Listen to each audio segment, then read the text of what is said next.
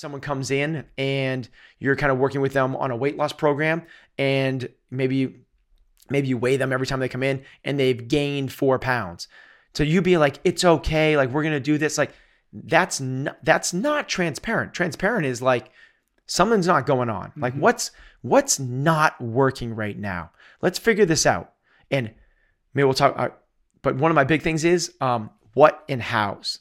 So you don't you never ask why. Why is this not working? Right. Now I'm accusing Right, you, exactly. and now I'm trying to figure out your motives and your all this. Like, but what, what, uh, what is not working right now? How can we improve this? What and how, never why. We are here because we know the outcomes in our lives are within our control. That taking absolute ownership of how we eat, sleep, train, think, and connect with each other is how we'll optimize our health and happiness. That chasing excellence is how we grab hold of what is possible. Our mission is to live on the run, always chasing, never stopping. Hello, Patrick, what's up? how are you, sir? I'm good. Today we are going to talk about uh, a big subject, and I think it's one that people are really going to like. And it's going to be um, coaching strategies or sort of uh, what you've come to learn about coaching, right? Um, so I think this is going to be a, a little bit of a long one, but hopefully one that people get a lot out of. Um, before we dive into it, a big thanks to our sponsor, NOBULL. We're going to hear from them later uh, about how they are chasing excellence. But for now, um, this this idea of coaching strategy, and it's, and it's one that sort of like it, it was an idea that you had, and as soon as you did, I was like, yes, let's definitely dive into that. And uh, as we've talked about a little a little bit in terms of like, well, what is this conversation actually about? It seems that there are sort of two ends uh, or two sort of roads that we can go down, and I think hopefully we can get down both of them today. Uh, the first one is um, maybe, for a lack of a better term, sort of a philosophical conversation about coaching, um, what it looks like, how you've come to think about it. And then the other one is the tactical conversation about how do you uh, and we'll use we'll use your experience in the gym primarily but i think uh, there's going to be a lot of carryover for coaches in uh, various sports or whomever would consider themselves a coach um, but we'll use the tactics of uh, uh, what you've learned about how to get the most out of athletes in the gym. Um, so I think those will be the sort of the two sort of goalposts that we're going to go um, between. But let's start with the philosophical one. Um, what what have you seen? What are the, the really big high level things that you've learned about what makes a good coach a good coach? Um, where do you even begin to think about where I am today and where I want to be in a year or five years or ten years? Like where where is what's what's like step one? Okay, I think for, for probably step one is defining what a coach is. Mm-hmm. And to me, a coach is somebody whose primary objective is to get someone else better. So that falls into a lot of different, all of a sudden, a lot of things come into the coaching realm, like parents and managers. Those are all coaches. So it's not just like athletics. It's um, if you're, tr- you're trying to help someone read better or study for SATs, you're a coach. If you're trying to get a child to develop to their full potential, you're a coach. If you're a manager in an organization trying to bring up a salesperson or a young aspiring marketing person, you're a coach. So, coach is a broad term that we kind of throw out purposefully because I think everyone in a lot of different positions are coaches. A coach is not someone that just because you're in a leadership position or it says coach on the back of your shirt or anything else. So, the first thing we have to kind of identify is um, what are some like defining characteristics of different levels of of coaching and this is kind of like john maxwell x which we might have talked about before Yeah. but like the beginning to me is um, the lowest level of a coach is a person that thinks that they're in charge of others and their authority relies in their position if you are only if people only have buy-in if people are only listening to you because you are their manager you are their parent or you are their quote unquote coach you have no real coaching. They're forced to do it and these coaches leaders lead in fear and it's um, everything that they give is second guessed by the receiving party When you say lead in fear, do you mean that they lead? Uh, uh, they're afraid okay, that so they're in fear. they're it's not afraid. That, that the person they're coaching is is No. scared of them and whatever. What I mean by that is the person that is giving the coaching is in fear. They're afraid of losing their job. They're afraid of the person they're coaching being better than them. So we see this in our world in CrossFit. Coaches that are like their worst fear is that their athletes jump them on the leaderboard. That's the exact, by definition, if that's the way you look at it, you're a level one coach. Now, there's nothing wrong with being a level one coach as long as you recognize you're a level one coach. If you don't recognize you're a level one coach, you can't grow beyond that and you will always be stuck there. And everyone you're coaching is going to second guess everything you're telling them. They're not going to absorb it. They're not going to, um, it's not nothing that you, none of the pointers, none of the tips, none of the tactics, none of the strategies that you give them are going to um, manifest themselves in the athlete. It's all going to be, I don't, I, like they're, they're not going to buy in. And that's what we're trying to do is build this trust and this buy in. So um, before you go in, uh, just that idea of like, uh, as long as you know that that's where you are, Yeah. you can grow. Is there a way to to like? Is there a something that somebody can say? How you know? Am I that or am I not that? Yeah, the um, Or is it or is it just like a, a you just know it or you don't? it's not like a it's not like written on your resume Right. it's not one of those things but it's an awareness level Yeah. it's um and the, the the kind of awareness is like have you moved to step number 2 Mm-hmm. and step number two is based off of relationships and that's why and it doesn't mean you need to like go out and have coffee with these people it doesn't mean you need to be invited to their birthday party what it means is you have to have a level of trust established between the coach and the athlete to where the athlete believes and this is the definition of level two the athlete believes that the coach has their best interest at heart mm-hmm. if that's the case, now all of a sudden, when we give feedback, they'll buy into it. They'll believe it. They understand that that they're giving me this only because they want me to be better. And that's a really kind of low barrier for a Right, coach. Like, right. but that's a big one. It's a big hurdle for a lot of first-time coaches to get past that first one. Get over the fact that like your athletes should be better than you. Like no coach in the NBA could beat anyone one on one. Right. The coach is not supposed to be the athlete. So everyone in our sports should kind of like really quickly like paradigm shift, get over that fact. Be a coach, not an athlete. Then from there, what do you really, really want? What do you really, really feel? When that athlete does better than you in a workout, do you really feel good about it? Or is there kind of, like, and that's your litmus test for are you level two? Yep.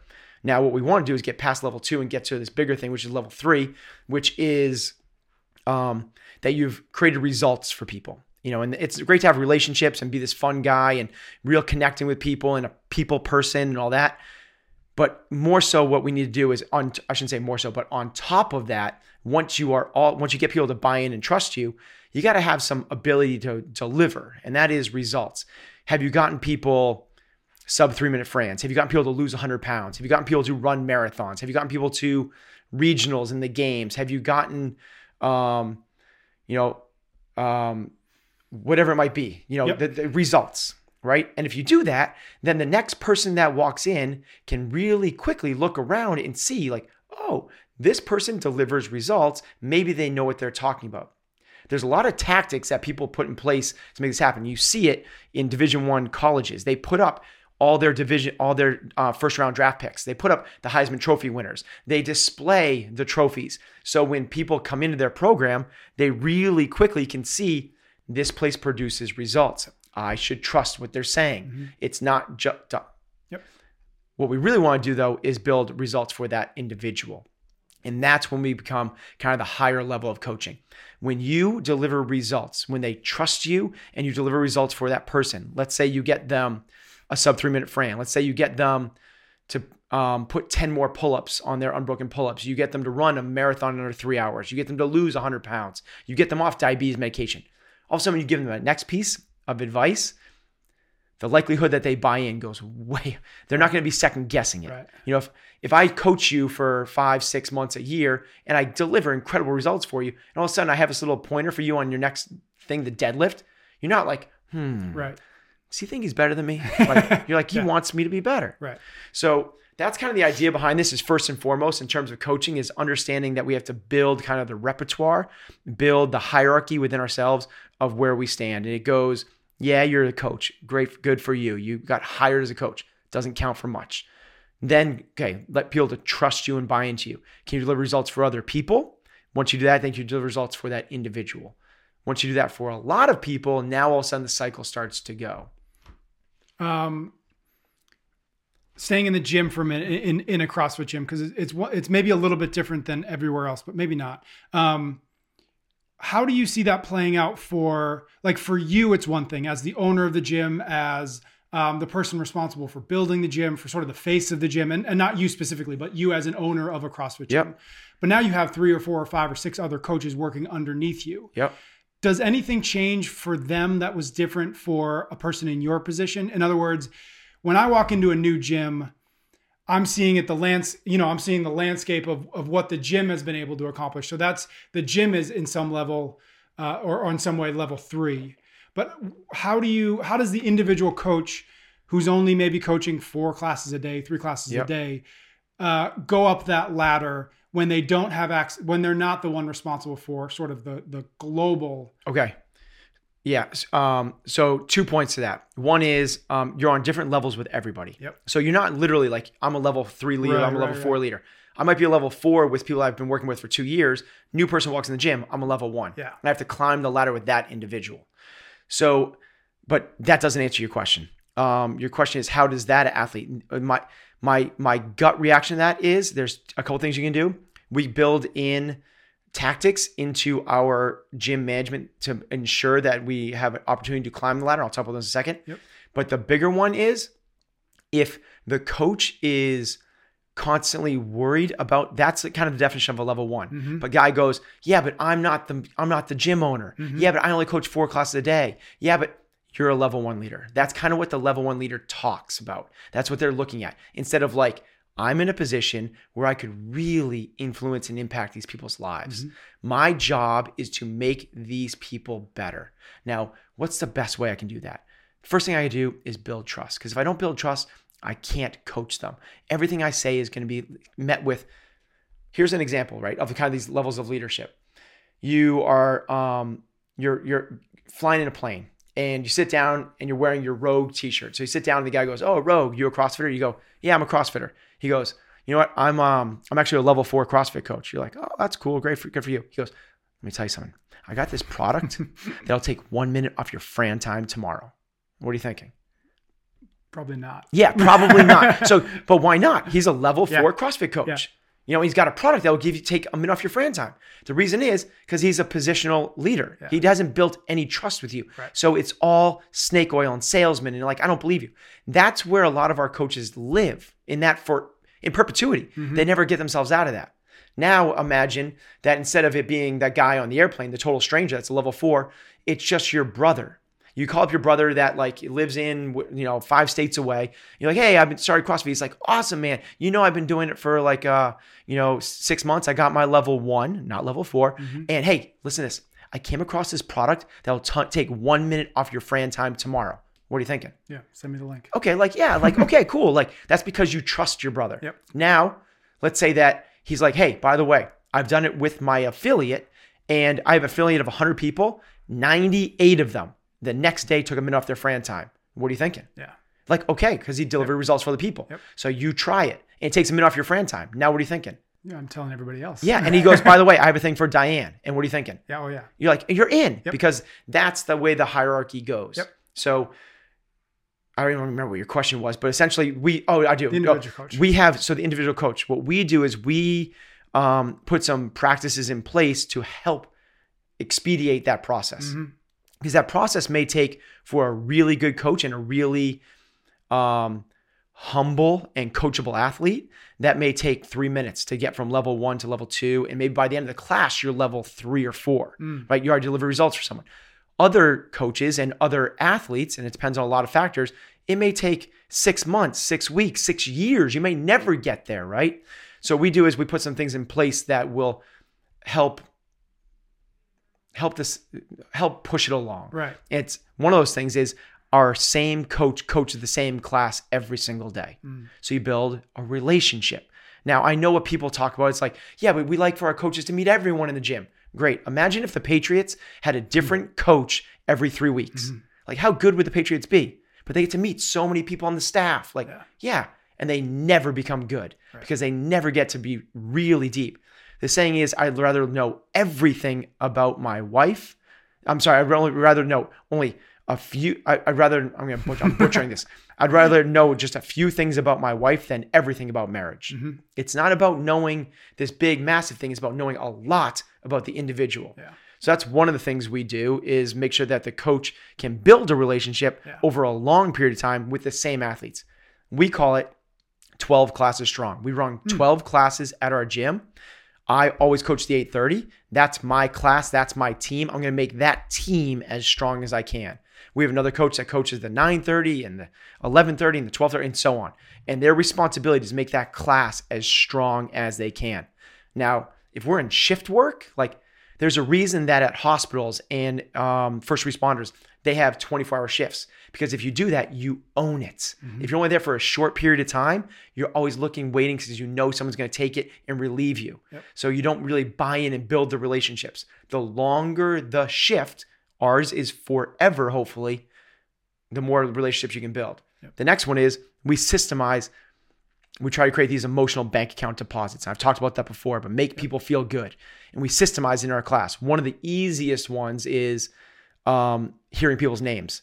Everyone in our class hears, the, every member in our class hears their name at least three times when they walk in, when they walk out, and at least once during the class. Now, hopefully it's way, way, way more than that, but at least they should at least hear it three times. What that means is three times I identified you as an individual. I said your name. I, I recognize you. There's this um, African saying um, when people meet in these tribes, which is not hello, not how are you. In their language, it is I see you. Being seen is one of the most important human things that you can have. So, what we want to do is you say someone's name, and by saying that, it's I see you, Patrick, not what's up, big guy, or like, okay, class. Like, Yeah. that's not I see you. So, you got to make people feel like you have their business at heart. So, there's two of a, probably a handful. We could probably do another podcast on Yeah. the So all of this stuff, and you sort of mentioned it uh, in that answer, but I think it's worth teasing out and, and talking about specifically. But is the idea of trust, um, and the and the idea of building trust um, in pursuit of all those things you talked about. So um, you just gave some tactics, but maybe let's let's take a step back a little bit and talk talk to me about why trust is so important and how sort of conceptually you can start to to think about how to build Okay. more trust. So trust is the foundation of every relationship. I don't care if it's uh, spouse to spouse or teacher to student or employee to it, you get it. Yep. Trust is the foundation of all relationships. Trust equals love. it's the Including thing. business to customer. Yeah, every, yeah, I love that, Patrick. Well done. Yes. Um, phenomenal. Um, it is the foundation. It is the goal of every relationship you have is to enhance and solidify trust. Now, a few ways that we can go about th- doing that. The first one is um, leading by example, right? And showing that what you talk about is what you uh, you act the way you talk. It brings consistency. The fastest way to break trust is inconsistencies. I tell you one thing, but I do another. Hey Patrick, want to work out at the 5:30 a.m. class with me tomorrow? I'm going to get up early. Will you come and do that with me? Yeah. And I don't show up. Yeah. What happens? I don't know if I can trust Ben. Now you're not saying that out loud, but subconsciously that's what's going through your mind. If I do that enough times, you're not going to buy into me enough. Consistency in terms of like when we have a conversation, am I engaged? Am I looking at you? Do I have body language? The con- like everything. Is there this like are we building trust right now or not? So, um, consistency and leading by examples are certainly the biggest one, uh, the big ones. Um, but I think even more so is probably, um, uh, and this is like different coaches have different, to me, um, humility um, and transparency. So this is um, the humility aspect is it should be about them. So what when you listen to like some high level coaches, one of the the biggest things is you the coach should never become bigger than the team. And I when the coach does become bigger than the team, that's when I kind of lose interest and I stop following that coach Hmm, interesting. um, because it should always be about the team and deflect everything. So, you know, the other way to say that is like um, when things are going bad, you take it on you. That's humility. It's my fault we're losing. It's my fault you're not seeing results. It's my fault that you um, you were late to work because you didn't understand the standards that we had in place. It's my fault. You take on ownership of everything that's not going well, and when things are going well, it's you and we and it's all because of them it's not because of anything we're doing give credit, take blame. yeah exactly Exa- it's exactly what it is Yeah. um, if you do that with this level of transparency behind everything. So, no hidden motives, no room for rumors, no room for second guessing. Everything is out there in the wide open. And this is where it comes into like um, embracing harsh realities. Like, hey guys, we are not where we're supposed to be. Like, you know, um, someone comes in and you're kind of working with them on a weight loss program, and maybe maybe you weigh them every time they come in and they've gained four pounds. So you be like, it's okay, like we're gonna do this. Like that's not that's not transparent. Transparent is like something's not going on. Like what's what's not working right now? Let's figure this out. And maybe we'll talk. Uh, but one of my big things is um, what and hows. So you don't you never ask why. Why is this not working? Right. Now I'm accusing Right, you, exactly. and now I'm trying to figure out your motives and your all this like. But what? What what is not working right now? How can we improve this? What and how, never why. Mm-hmm. And if you do that with the levels of transparency of this is my motives, this is what I'm trying to accomplish, this is my shortcomings as a coach. I don't know that. I don't understand that. Let's try and figure that out together. Like being aware of your own strengths and weaknesses, being a, like very self-analytical helps the whole level of raising you up as a coach. And so much of that, so much of what you're talking about there, the sort of the, especially the accountability part, um, is about leadership, right? It's about um, building a culture um, that exemplifies all those things that you just talked about. And we sort of mentioned, you know, back to my original, my my earlier question about uh, the individual coach within a within a system where they're not the sort of the head coach Yeah, or right. whatever, right? So how do you build a team?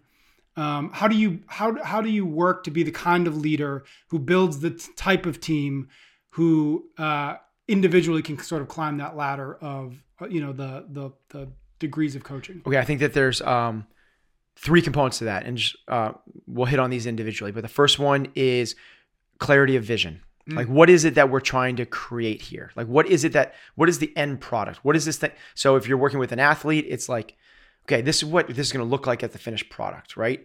Um, if you're working, if I'm creating an organization, this is where we're going. There's a lot of buy-in. There's a lot of um, that's a huge component of leadership clarity of vision like this is this is where the bus is going guys Yep. like are you on board and when they they know where the bus is going it's supposed to like do they just think we're going around in a circle it's a Or big do they think one person thinks we're going in one way and right one person's going in that's another? even worse right Yeah. so a great analogy there is exactly imagine like the two of us are going to go into business and we are both like go-getters highly motivated super hardworking very skilled and like we're we're going to do this thing but you're we're going to we're going to open up a gym together right Mm-hmm. and your vision is to open up um you know 16 locations in three states over the next 5 years.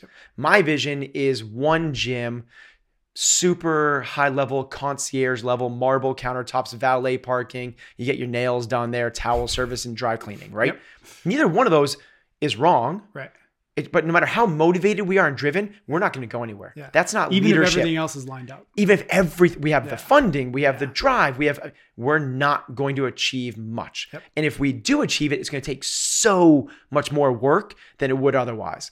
Every single decision is going to be a massive hurdle that we have to come over. The next piece to it is accountability, and I think that this is for new coaches. This is probably the hardest one. The what the role of the coach is to explain and create and uphold standards. Mm. Draw lines in the sand and say, this is what we tolerate and this is what we don't. But it's not really what you talk about, it's what you tolerate. Mhm. So people have standards all over the place. Like, um, we stand for integrity and we stand for honesty and we stand for hardworking and we pursue excellence and attention to details. But when it comes to calling out and attention to detail, they're like, well, I don't want to overcoach and Mm. it's okay. And I want to feel like a burden. And I want to be a bad guy. And this is that slippery slope between building a relationship and being a leader. This is what you have to do. But you have to create the relationship first. Because if you come in here and all of a sudden you're, you know, Yeah, you're drawing all these lines in the sand. yeah, exactly. Then all of a sudden it's like, whoa, dude, like Yeah. who does this guy think he is? Right. But if you establish that I have your best interest at heart and they believe that, then what we can do is uphold standards. And upholding a standard of excellence is the most, I believe, after building trust and relationship, is probably the most important part of coaching. if someone is not meeting expectations, the goal is you have to bring it up. That's you have to call it out. Mm-hmm. Don't let it slide. That is the difference between supreme excellence, mediocrity, and total complacency. Mm-hmm. The third one there is establishing a culture. And uh, to me, that is what we talked about on this podcast before, but it's um, knowing what your your values are, what your priorities are, what your principles are, what you stand for, and again, what you tolerate and what you accept as behavior. It's basically how do you want people to act within your organization? And again, it's not what you talk about because everyone has core values and mission statements, but they mean nothing. It's about what you tolerate. So, in terms of, you know, when I'm working with an athlete, you know, I want my athletes to be mentally tough. And I can talk about mental toughness all I want, but if an athlete comes in, and I, I you know, we're doing, um, we're doing um, some training and like we're outside getting ready for the games in August. And I'm like, so how you feeling? They're like, and if their response is, it's so damn hot. Mm. And you let that slide, you're not instilling mental toughness. That's your opportunity to call it out. They're focusing on something that's outside their control. That, by definition, is not mental toughness. What we need to do is bring awareness to that and call it out. And your job is just that mm-hmm. as a coach is to call out the exceptions. When someone is not meeting the standards of excellence you've created, that's your job. Mm-hmm. So it's to create the vision and then it's to not allow, not, or to call out any deviation from that. So that all three of those things between vision, accountability, and culture, there's a lot of overlap between all yeah. of them purposefully, right? So you can't have one like if you have a vision but you don't follow up on it or yeah. do anything about it there's it's no principle it's, it's, just a, vision it's, it's a yeah. hope and it's a dream it's a poster i love that it similarly if you um, are going to um, create this culture, but you're not going to hold people to the standards. Like, what's that? What's that for? Today's episode is brought to you by NOBULL. I sat down with co founder Marcus Wilson to talk with him about some of the ways the brand is chasing excellence. There's sort of like an algorithm that I have in my head when I think about brands and companies that are successful. They tend to be built with the right people, working on the right idea, and working on it at the right time. Why is or was this team the right team? Why was this the right idea? And why is this the right time to be pursuing this idea? All three of those things are super, super relevant for where we are right now. NOBULL is very much a team. Uh, we're building a team that we are super proud of. Everybody on the team is playing a really important and really critical role in what we're doing.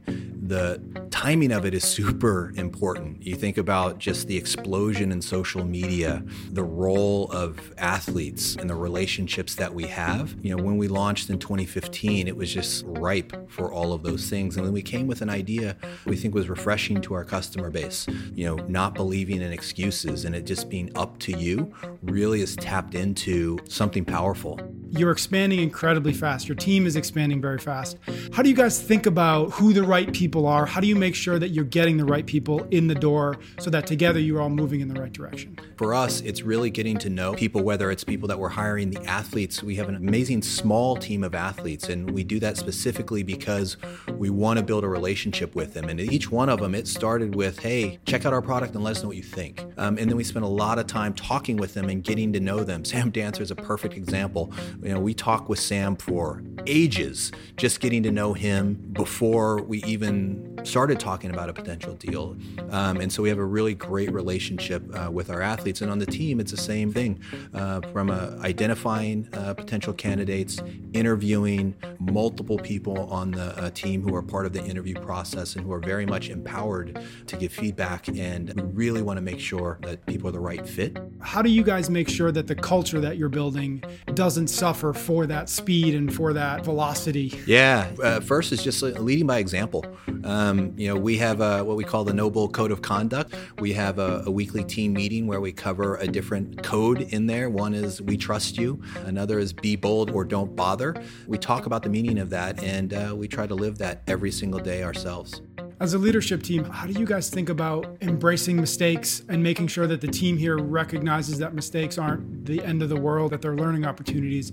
How do you make sure that that is felt? You know, it, again, it's it's part of uh, uh, the code of conduct, right? It's gonna we're all gonna make mistakes. The important thing is that we learn from them, we talk about them, and we move on. Part of that is you know from the leadership team owning our mistakes and not thinking that we're infallible. And that goes a long way. And I think people recognize that when people make mistakes, you know, do not overreact. Because a lot of times people can feel that a mistake is, you know, is going to end the world. There are not disasters in the business. You know, FEMA deals with disasters and catastrophes. You know, if a shoe doesn't ship on time, you know, it's a problem. We need to look and make sure we understand it, but it is not a disaster. So it's keeping some perspective. If you want to learn more about NOBULL, you can do so at nobullproject.com slash chasing. Um, one thing that I've heard you say before, uh, and it might be the appropriate time to sort of dive into it, is is the idea of like believe, uh, building a belief system, or, or sort of, and maybe another way, and correct me if I'm wrong, but maybe another way to say that is like build a common language um, that you that you can use with the people who you're sort of leading or, or with your team. So mm-hmm. maybe maybe um, talk to me a little bit about what that means or that belief system you know is or how to build that. Yeah, actually, before we um, one of the things just a, a specific to me for the culture thing. Yeah. Just got, I, I, like talking it. You know, we're talking this kind of higher level and philosophical. But one of the things that I, I think is really powerful. If I was to go into it's one of the, the, things it's the first thing that i work with with my athletes on a one-on-one this is the culture this is the environment that i'm trying to create same thing with my athletes on a whole when i'm working with the the, the, the general population and same thing when i'm managing my team mm-hmm. is this environment where it's okay to make mistakes mm. I want you to work really hard. If you work really hard, we're going to be at the edges of our learning zone. And by definition, there's going to be mistakes and create that environment where it's that's super valuable and important to me. And that sounds like, of course, like, okay, like, yeah, reward effort, not talent. We've talked about that before. Like, it sounds, but what you see is these little tiny things. Let's say someone in your gym is um, in the early stages of learning how to do a handstand push up and they kick up on the wall and they have this horrific crash. It's really easy to just go, like, ha, ha, the second you do that, you're creating an environment where it's not okay to make mistakes. You laughed at someone for trying. Mm-hmm. What you need to do is instead be like, that was phenomenal. I love that. Like, obviously, we want to keep people safe, but reward people for getting outside their comfort zones. Mm-hmm. If people try something and it does not work, awesome, phenomenal. Like, you got to create this environment work so hard where it's about effort and not re, not results or skills or what they're already coming to the table with. Mm-hmm. Make people feel good about stretching themselves. What's really interesting about that too is sort of what you, what you're talking about. That sort of that point is is actually where and how you get into flow or into a flow state is right on the edge of uh, boredom and anxiety. Right. So if you want a team that's fully engaged, you need to make sure that they're at that edge, right? Where they're not trying things that they're just not ready to do, but also that they're not absolutely completely bored at. So to get a, to get not only to get growth, but also to get like fully engaged. Yeah, they need to be at that place where they're just always teetering on the edge of things that they can't. So again, the the, the, the job of a coach. This is really important. It sounds like one on one. The job of a coach is to make people better, to get each person under your tutelage. Love it. to reach their maximum full potential. You have to wring them of every ounce of potential you possibly can. If you are creating any sort of hesitancy for them to stretch themselves and try new things, you're really hindering their growth. Yeah. Okay. The second belief thing, system. Belief yeah. system. Okay. That was good though. I like that. So um here's my take on this is I think it's really important for people to have a really strong self identifying belief system about themselves, about the organization that they're a part of, and about the leadership that they're under. If they believe that those things are powerful and are going to take them where they want to go, it's more likely to do just that. But the also opposite is also true, right? If they don't believe in themselves, if they don't believe in the program, if they don't believe in the organization or the leadership, the chances of them re- bringing out every ounce of possibility of potential that they can goes drastically down. It's like it's almost an impossibility, right? So, kind of the way I would think about this is imagine like um, you have a new athlete walking into the gym, and we're going to try and get them to reach their full potential.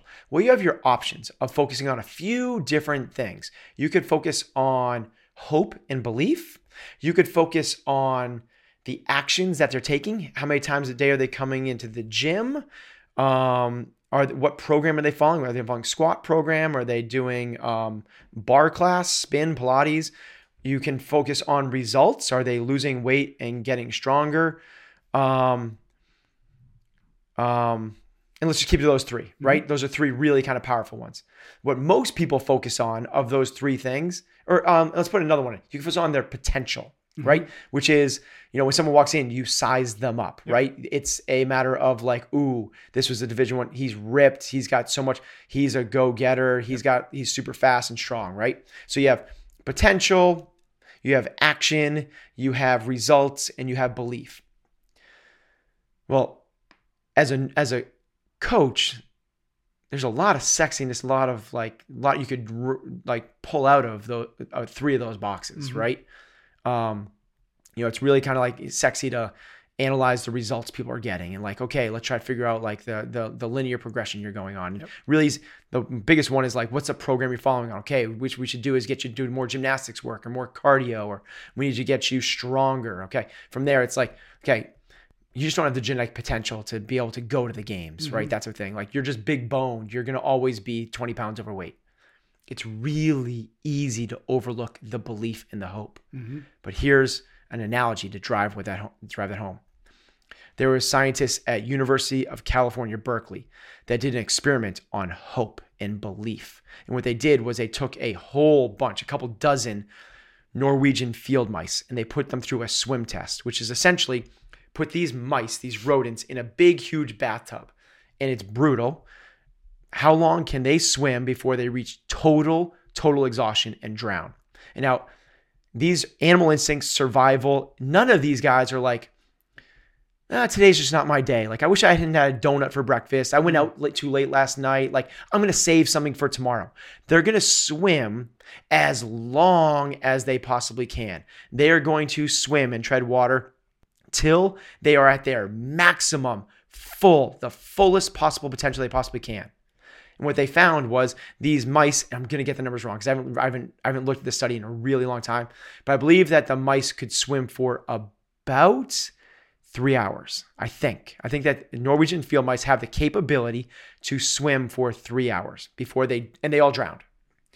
They redid the study with the exact same mice from the exact same family, from the exact same place, all the same stuff. They redid it, except just before that three hour mark, they took the mice out for just a few moments and put them back in. What they did was gave the mice hope that if they hung on a little bit longer, they would be rescued and they'd be saved. They gave them this thing that there's like, there is something at the end. Mm-hmm. I can shoot for this. And what they found was Norwegian field mice can swim for a lot longer than three hours. They actually swam for about seven and a half hours, twice as long with hope instilled what we should be doing in the culture we're creating and with our coaching is creating a sense of hope for all of our athletes that they can do this. If you do that, they'll stay with you twice as long. Now, if you're a CrossFit coach where you are coaching the best fitness program in the history of the world. Nothing has ever delivered better results in terms of general physical preparedness. I'm not talking about max strength or running the mile. I'm talking about general physical preparedness and pushing off the nursing home and general health and wellness. You have the best tools and t- at your disposal. It's the best program ever. If you could get someone to stay with you twice as long, think of the results you could deliver with them, regardless of their potential or anything else. So, what we need to do is instill hope in those athletes. So, what are the tactics that we do that? You make the early stages of learning very exciting, engaging, and rewarding, and you make people feel like they can be good at this. If someone starts off with you and you're going to teach them how to do a power clean, and you make it really complicated and you get frustrated as a coach, they're going to see like what the thoughts are through going through their head is this is really hard. I don't know if I can do this. This is, but if you make it really simple and reward small little gains as you go, they're going to say to themselves, I can do this. And what you could even tell them is like, you can do this. Mm-hmm. You got a lot, you, you have a lot of potential. You're a quick, and the better thing is do is not necessarily potential because that's a fixed trait. Yep. What I would do is my favorite one to say, my favorite feedback line always is you're super coachable. Mm-hmm. All of a sudden they feel like, oh my gosh, I want to be coachable. Everyone wants to be coachable. And from that, how do you become more coachable? You listen more. Right. It's like it's the best just- feedback loop ever. So af- after you give someone feedback, whether they make the tiniest little gains ever, improvement ever, or they make huge ones, it's like, wow, Patrick, you're super coachable, man. You're awesome to coach. Yeah. And all of a sudden it's like, okay, I can do. the story that they tell themselves. I'm about. coachable. Yeah. I'm it's not coachable. I can or I can't do something. It's I can learn this. yeah, I can learn how. it's the Tim Ferriss thing. Like I think it's Tim Ferriss or Billy or whatever. It's like be uh, tell yourself the story that you're the perpetual learner. Like Mm-hmm. I am the learner. If you can instill that in someone and create that identity in someone, well, it's not about like what I walked in here with. It's no longer potential. It's no longer about the program. Is this right for me or not? It's no longer even about the results. It's I'm a learner and I can grow and develop. That's what everyone really wants, and that's our job as the coach. it. So, I think maybe now is a good time to maybe try to bridge into the because we're sort of touching on it anyways to bridge into the sort of the tactical stuff. Um, one thing that that you said a little bit earlier is sort of um, and and I love the line, so maybe remind me of it first. Is that the idea of sort of establishing the the standards and then not tolerating Yeah, it's not. deviation or It's not about what you talk about. It's what you tolerate. right? Love that. So, talk to me about the the the sort of the I love uh, just to kind of um um com, um follow that saying is a great quote. For, I, I'm going to credit Nick Saban. I don't know if he's the first person that said it, but it was, "I can't hear what you're saying because your actions speak so loud." right. It's like it's not what you talk about; it's what you do. Yep. So how do you like? How do you? I, I, I want to use the word pressure. How do you pressure somebody into into sort of getting back in line in a way that they don't feel, um, I don't know, called out or put on the spot? Yeah. Like, how do you get them? when you see that those small deviations or big deviations like how do you get them sort of like the, for some reason the, the image in my head is just like the sheepdog when the one sheep you know jumps out of the the Oh, flock and it. they kind of gets him back in like how do you do that as a coach that's, That's such a cool analogy. I love that. So, um, I'm going to steal a um, a philosophy, um, an approach from Danny Myers, who's the creator of um, Union Square Cafe and Oh, yeah. Gramercy Tavern Yep. and Madison, uh, uh, 11 Madison Park. Did they do Shake Shack as well? and Shake? Shack. Yeah. So a restaurateur who's um, done a phenomenal Very job of, successful. of creating culture and success Mhm. um, and phenomenal restaurants. Best of New York, uh, Madison, uh, 11 Madison Park got best in the world um, for restaurant. And his management style, leadership style, coaching style, it's all the same thing, is constant, gentle pressure. Mm. And those three words are really important and meaningful, and each one has to be there. It has to be constant, which means um, I'm always going to be there to nudge you back. You know, I'm I'm gonna um, if something goes out of the sheepdog, which I that's a great analogy. I've never heard that. Um, which is the sheepdog doesn't like okay today I'm not going to Right. right. It doesn't work that way. Like Yeah. every day, every hour, every minute, I'm going to be scanning for things that look out of whack. If they're out of whack, I'm going to be constantly bringing back in. Gentle. I'm not going to make you feel bad about this. It's not the goal of the coach is not to make people feel bad. It should be very gentle. Don't let people lose their dignity in the in the process. You want to do just the opposite. You're trying to make people create the, the feedback loop of I have your best interest at heart and pressure. It's about standards. Like this is what it's about. We're about getting better. So I'm going to uphold the standard.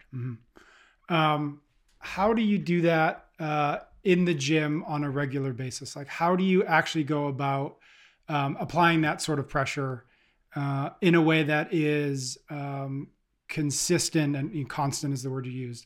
What are like, and, and maybe this goes back a little bit to what you were talking about before, which is like you systematize Yeah. some things within the gym, and maybe maybe now's the time to sort of like get into the specifics of running a class or running Yeah. a gym.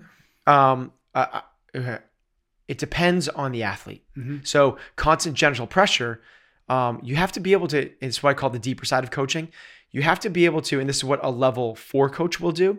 Is they're not coaching the way that they feel like they should be coaching.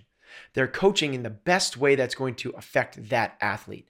So when you're coaching a class, you're coaching at this huge macro level, right? You're coaching to 10, 15, 30 people. Yep. But inside of that class, you for sure need to be able to go in micro in on that one athlete. And that one athlete might love to hear their name yelled across the room about keeping the bar closer in the snatch, right? They might love he's paying attention to me. He loved they eh, he yelled my name. Another coach that might be their worst nightmare. They don't want feedback at all. Mm-hmm. The constant gentle pressure is really athlete dependent.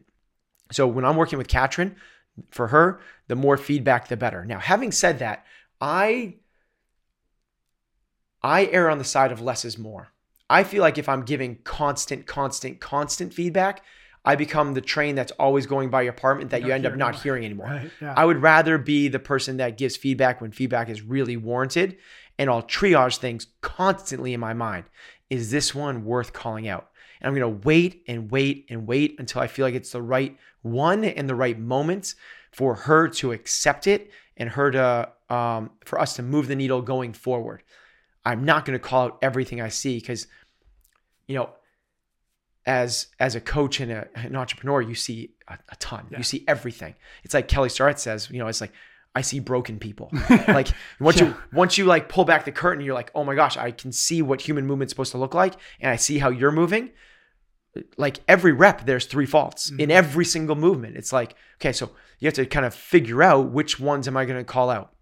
You know, there's a time and a place for like um the relentlessness, right? I think it's really few and far between. You know, relentlessness is like I'm gonna put my finger, you put your finger on a bug and you watch them squirm. Mhm. I don't think that's the way to go. I think the constant, gentle pressure is the way to go. Just like drip, drip, drip, and like just give the little bits constantly throughout the customer journey. You have these people hopefully for a lifetime. I think the fastest way to lose somebody is to overcoach them, to not do constant gentle, but give a fire hose to the face. And the person's now drowning and soaking wet and not having a good it's time. infrequent. Yeah, exactly. Oh, that's you a great place, right? Yeah, imagine if it's in, imagine the opposite. So it's not constant, it's infrequent. It's not gentle, it's harsh, Yeah. or it's or it's abrasive, or it's a, it's drenching, and it's not um, pressure. It's make them squirm, right? It's it's too much. Mm-hmm. Yep. So that's what we want to try and avoid all the time. And that's one of the reasons. Again, it goes back to our tactics: one coach, one um, Yeah. class, because now I have know- them Yeah. for a long period. And if you don't, you don't know if that person wants to be called out across the room or whisper to. Exactly. Yeah. Yeah. So like some athletes want the whisper. Some athletes don't want to be coached at all. So the athletes that don't want to be coached at all, how do you coach those Yeah. athletes? Because you need to coach them. Yeah, that's So, interesting. you gotta be able to figure just- that out. Instead of just crossing them off like, oh, they don't, they don't want me. They don't want me. So No, okay. So makes your job a little bit harder. exactly. Yeah. And there's for sure tactics and ways to do that. Yeah. Um, okay. What about um what about so so uh, this constant gentle pressure um individuals uh, as well as the class how, where do like where did this the skill end of coaching right Yeah. or the coaching of skills maybe is a better way to put it where does that fit into this conversation Um, well, it's it's not just about coach. Um, it matters. It doesn't matter as, uh, to me as much as coaching the person. Mhm. So there's um, two kind of um, there's this thing called transactional coaching and transformational coaching. Right, and transactional coaching is all about the skills. It's let me, you know, it's getting people to squat on their heels and drive their knees out, and um, how to do a hook grip and extra rotation of the shoulders and all, all those things. It's the points of performance. It's the skills. Yep. Transformational coaching is improving a person. It's making them a better person. It's what's going to affect them outside the walls of the gym. Mhm. So both of matter. I think I I um, I think that you can have um, transactional coaching without transformational. But to me, if you're a transformational coach, the transactional is going to happen. Yeah. It's almost like it, it, it can't not, right? So for me, I, I focus first and foremost on transformational coaching. Coach the person, coach the character. Now, when you're coaching that, it's about the big picture. Yes, are they like, are they the, the, the picture of what you want them to embody? So we want to start with this kind of like macro level. Like, what is, how does the person act that you want them to act like? You don't be, you become a champion and then act like the one. You act like a champion and then you become one. So, what are the character traits that you feel are integral in a champion? Is it resiliency? Is it toughness? Is it humility? Is it coachability? Is it uh, vulnerability? Is it um, dedication and discipline? Okay, now start to uphold those standards on a micro level. And the easiest way to do that is first, you know, what are they doing in the gym? What kind of attention to detail are they doing? What are the exceptions, the violations of the standards? And the easiest one to pull out is what's their talk? How are they talking?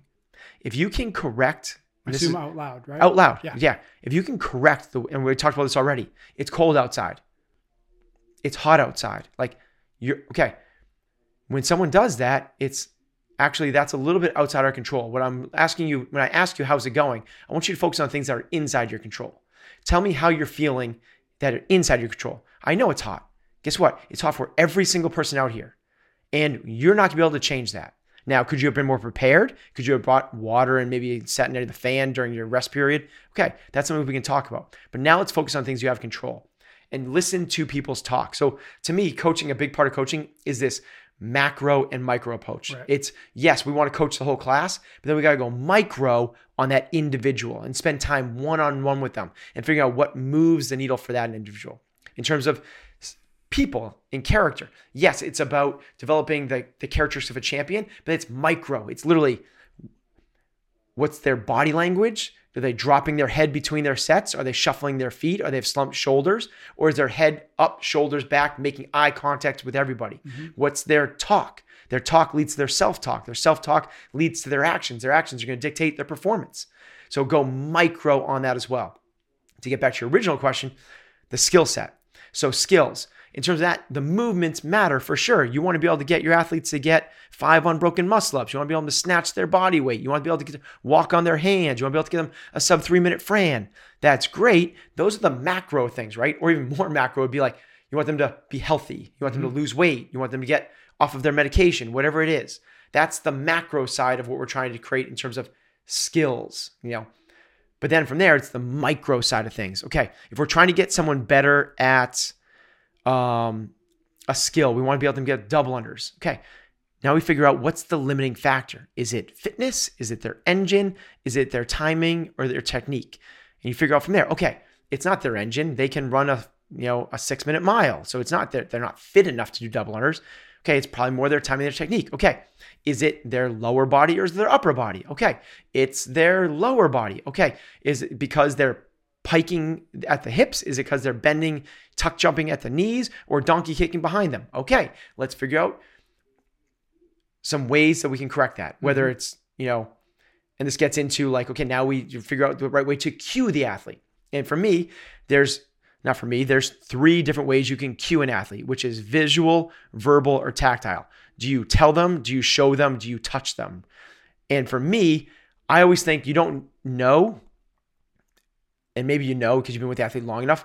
Um, but first, two things. What you're most comfortable with matters a lot because the one you're most comfortable with is the one that'll be presented the best, mm-hmm. but it's also what they receive best. People are either visual, tactile, or verbal learners. So for me, the best way to do that is do all three at once. Mm. Tell them, move them, and show them all together. So you know, it's like if we want to go external rotation, it's like with the shoulders, like, okay, Patrick, what I want you to do is be able to externally rotate your shoulders. Mm-hmm. This is internal, this is external rotation. It looks and feels like this. Yep. Okay. And I've told you, I've shown you, and I've moved you. It just kind of like, why not give them all three? Right. If you can do that really quickly, we call this the GPS technique. If you can do this in a, um, the way your GPS would talk to you, what most coaches like to do is like they get armed with all this knowledge and all this, and they like to have this big, long explanation. So we want to externally rotate the shoulders because if we do that, we're setting up just those four little stabilizer muscles in the shoulder, you know, the sit muscles. We, what we want to do is get those things to have better, the best possible activation, get the bigger players involved. And if we internally rotate our shoulders, we're really gonna put a lot of um, stress on. You got the, I don't yeah. need to go the, the whole thing. Yeah. Instead, it's like really a GPS. It's direct, short, and actionable. It is telling you what to do, externally rotate your shoulders. It's telling you um, in a very short, as few words as possible. It's not telling you what not to do. Mhm. What a lot of people do is like, okay, when you're squatting there, you're coming up on your toes. Don't come up on your toes. right. Okay, you haven't told me anything to do yet. Yeah. Okay, you're squatting, your knees are caving in. We don't want your knees to cave in. Okay, you've yet to tell me what to do. Mhm. Your GPS doesn't go, don't turn left, don't turn left, don't turn left. It just tells you one thing to do. We want to make that as um, poignant and as um, short and powerful as possible. Weight on your heels. Mhm. That's squat with your knees out. That type of thing. If you do that with a verbal, tactile, and um, visual cue, you're you're doing pretty solid. Uh, two two things. Uh, one is just a little aside that what you're talking about with the transformational and the transactional coaching. Uh, there's a really good book. I don't know if you've read it. I don't remember who who wrote it, but it's called The Coaching Habit, um, and it Ooh. talks about it talks about Wow, that. I have not read it. Um, it's really good, short book. Um, the second thing is maybe the thing that you were what popped into my head when you were talking about the, the sort of the cues is, I think it was Morgan here at one of your coaches meetings, and you've done it a couple times where, uh, in the coaches meeting, sort of it's a challenge or a game that you guys play where, um, the that the Morgan will, who's one of your coaches here, will whisper into the ear of of another one of the coaches who's acting as the as the athlete and say, you know, only respond to Yeah. verbal cues, right? Right. And then, okay, Ben, it's your turn, and you're given, uh, and the athlete's given, you know, is moving poorly in some in some way, and your job, you know, in the game is to uh, figure out the right way to cue that individual Yes. uh, in a way that you know, obviously it's artificial, but in a way that they theoretically respond Yep. to. Um, so th- that's actually that exercise is how I found this shortcut. awesome. So this short, so so what people would do in this game, and what we'd do in that game, and we actually it's on the computer. We'd play this um, like Wheel of Fortune type thing. You hit the space bar, and this wheel spins, and it lands on sumo deadlift high pull, or it will land on overhead squat, or it'll land on um, push press, and, and then the, that athlete does the push press with a fault that we've predetermined. Yep. Um, but the coach doesn't know what it is. The coach has to identify it and then cue it. Right. And the game was who can fix people the fastest. Right. So what people would do is they would go, okay, here's the visual one, and yeah. they'd say, and they just cycle through. and they cycle through it. Yeah. And w- what I figured out was I just do all three at once. It was like a That's the hack. three second. Yeah, it's a hack. It's a three second fix. Yeah. Well, it's not for the game. That's real life. Yeah. You're hacking it. Like, why would we not just use that in real life? Just give people all three at once. And the interesting thing about that is that doing that and being getting good at that is what allows you to do that 30 times in the class with 30 different athletes. Yeah. Because the thing you were talking about with like the externally rotated, sh- sh- you know, shoulders, you can do that once. It's going to take you two minutes. You can't do that to everybody. You can't hit everybody. You can't do that micro while you're also doing the macro. So it's sort of like it's just another tactic in order to be able to do that. Yeah, like that. exactly. So um, one thing again with that micro macro is it's um, we talked about like I don't want it to look like I don't want people to have this vision of a funnel, right? Which is we start macro and then we go really down. It should be more like um, a seesaw or like a game of tennis where you're going macro, micro, macro, micro. If you're coaching a class, it's not about like coach the whole class and then start to work with individual athletes. You got to come back to the whole class again, and you go to another athlete. You coach the whole class again, and back to another athlete. If you can do that well, if you're a seasoned coach, the the class doesn't even know you're doing it. Everybody feels like you're micro constantly on them, and that you're constantly macro, and everyone is on flow and moving the way that they're supposed to. Same thing with like the character development stuff, right? It's not like, okay, this is what we want a champion to look like. Now I'm just going to listen to what you talk about. Right. It's like, no, you come back to it. And what do I want a champion to look like? Are you filling that bill? And now I'm going to, it's kind of like always back and forth. Okay, so the last thing, um, and it'll be the last thing because my computer's going to die soon, so I don't, I don't want to lose it. Um, is something that I've heard. And Oh. the lights just crashed down. Now people know we have a light. People didn't know we had a light. God, and the camera fell. It's so embarrassing. If you're watching. This is, this is the, uh, I'm not even gonna worry about the light because it's only a couple minutes. So it's something people listening are like, "What the hell are they talking about?" Um, something that I've heard that I that I heard you say. I haven't heard it before, um, and I really liked it, which is because it's sort of a take on something I had heard, which is that programming is the science and adjustments are the art. Is that yeah, is that on it. accurate? Yeah, yeah, yeah. So yeah. talk to me a little bit about that um, because we've heard before, like programming is the, the- the- science. And yeah, uh, science is in the programming. Um, the art is in the I'm adjustments. gonna fix the light. while Yeah, talk. please. So the kind of idea behind that is there's all sorts of um, you know the program matters for sure like if you're trying to get in shape well i can feel pretty confident that doing crossfit is to um, help you along that path better than doing like barre class like i i just feel really confident about that Yep. so that's the that's the program right and then from there we dial in the crossfit program like okay you want to compete so let's figure out your strengths and weaknesses. We analyze your strengths and weaknesses. Okay inside of your strength and weakness is it about um, is it a neurological adaptation uh, uh, abnorm- abnormality or is it a deficiency in um, um uh, did I say organic? And then neurological those are the two sides Yep. so I don't know which I said first. Um, and we, from there we figure out the best training program to go through that. That's the science like right? That's the Yep. science. But the art is in the adjustments there is no one best program for everybody. Period. Yep. Just like there is no one best nutrition program for everybody. That's why if you're searching for it, it doesn't exist. Mm-hmm. We are all individual snowflakes. And the way you respond to a training program is going to be very different than the way I respond to one. You could take two twins, and they've done this, bring them with the exact same upbringing and with the same DNA, same opportunities, same communication. They're going to respond to things in very different ways. What you need to do is be able to adjust things on the fly, be able to adjust it appropriately.